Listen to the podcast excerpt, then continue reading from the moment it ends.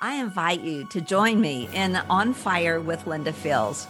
It's a movement designed to calibrate, validate, and activate men and women like you who love God, putting your God-inspired passions and plans into action to carry out your callings in all 7 spheres of influence. That's business and economy, government, education, family, arts, media, and church. On Fire with Linda Fields exists to help you complete your God-given assignments with a community of kingdom connections. Whether it's increasing your current sphere of influence or changing paths to walk into your purpose, if you want to set the world ablaze through Christ's power, join the movement at www.onfire.global. Hello, my name is Yvette Kerrigan with Freedom for Life Fitness, and today I'm going to share with you healthy work environment habits. But before I share those with you, I want you to understand just how important they are. Many times, my husband and I, when we're meeting with clients, we're going over different goals. They want to lose weight. They want to eat healthier. They want to be more flexible. They want to get rid of aches and pains. And one of the things we'll ask them is, talk to me about your work environment. And a lot of them, they'll say, oh, you don't want to see my work environment. You know, I know that it probably, my monitor isn't set the way it should be, or I know I probably don't have the right size chair. And they'll kind of push it off as it's not a big deal. So we'll go through and we'll come up with an exercise plan for them. We'll help them to eat better. We'll give them stretches and release techniques to get rid of things. And they'll feel better. They're doing well. But the tightening keeps on reoccurring. They'll say, I felt good for 3 days, but then it started tightening up again. So then we ask them again, can we please see your work environment? Either take a picture or maybe come by your office. I've done that with a client before. And lo and behold, when we go to the office or when they show us a picture, we're like, that's what's going on. You see something that's reoccurring over and over again. So we want to take care of troubleshooting those areas so that you're not over and over again releasing something that you're constantly tightening up by something that you're doing at work, right? So we want to set up your environment so that your muscles are not overworking and overreaching and causing trigger points and pain, because when you have those, when you're having tightness in your neck and in your shoulders, you're actually constricting your blood flow. If you have that, you're going to be tired. You're going to have less brain activity where you're having some brain fog, which when you're trying to work, that's not good, right? It doesn't do much for trying to be creative or make business decisions. So we want to make sure that we have got things flowing well. So we're going to talk about several different things that when you're sitting at your desk or standing, that you can do. First, I want to tell you a little bit about one of the things that I've done, because I don't want you to think that you have to go out and buy a standing desk. There's things that you can do at home if you don't want to spend a lot of money. So an example that I have is upstairs when I'm training a client online, I have just a regular table. It's our kitchen table.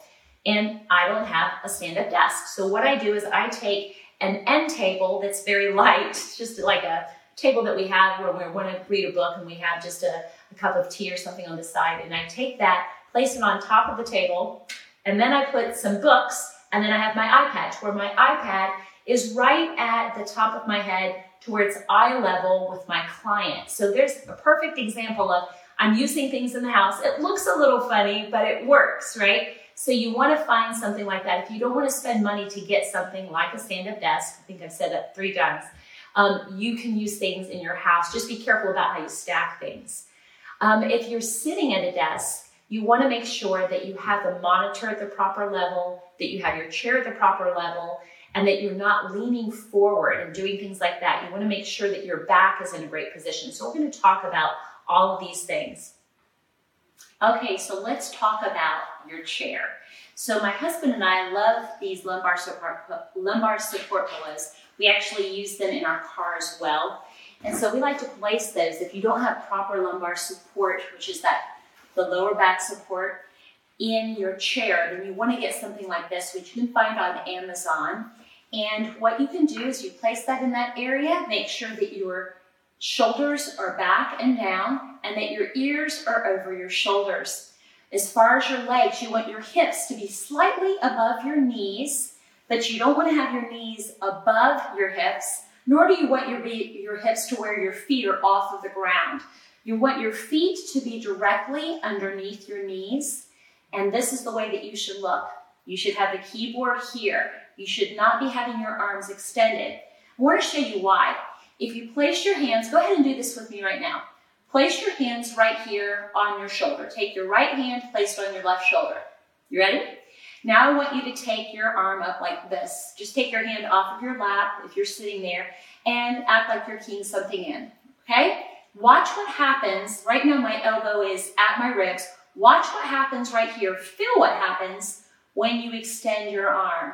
Did you feel that? Did you feel that get fired up? Your anterior delt and some of your pecs there? So right here, when you move that away, you're firing up that muscle. So every time when you're doing this all throughout the day, think about that that's firing up that muscle. It's keeping it active. And it wasn't created to stay active like that. We were created to move about and things like that, but not to stay in that position over and over again. Have you ever seen when someone takes a broom and they say, you know, broom's not very heavy, but if you hold the broom like this, all of a sudden you're exhausted, right? So just remember, when that arm gets extended, feel how those muscles fire up. So you want to have your arms, again, right here by the ribs, keying things in where you're at 90 degrees and that you're not up here, you're not below like this.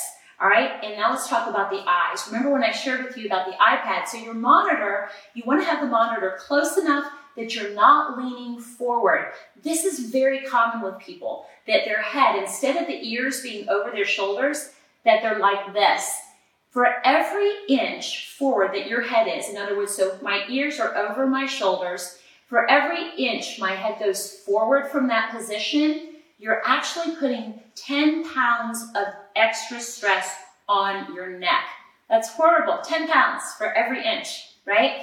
So you wanna make sure that those ears are right over the shoulders and that your head is not going forward. If that monitor is too far away, you need to move it closer. And also you wanna make sure that you're not looking up at it, that you're not looking down. Otherwise, you're gonna get those muscles in different types of spasms. So again, eye level to where you're seeing what you need to be seeing, whether it's a Zoom call or so forth, and that you can stay engaged in the conversation, but not forward like this. Remember, putting 10 pounds of extra stress on the neck for every inch. So ears over the shoulders, 90 degrees here, hips a little bit higher, and then here with the keyboard and looking at the monitor, staying upright just like this. Now, I know some of you are thinking, there's no way I'm going to do that. There's probably different positions and you're going to be moving and talking. It's about improving it, all right? Improvements. And you'll start seeing how your body feels better, all right? So one of the things that you can do as well is you can also have someone watch you. Like if you have a coworker, have them watch you and say, listen, if you see me do this, tell me, and then tell the other one, my husband and I do this.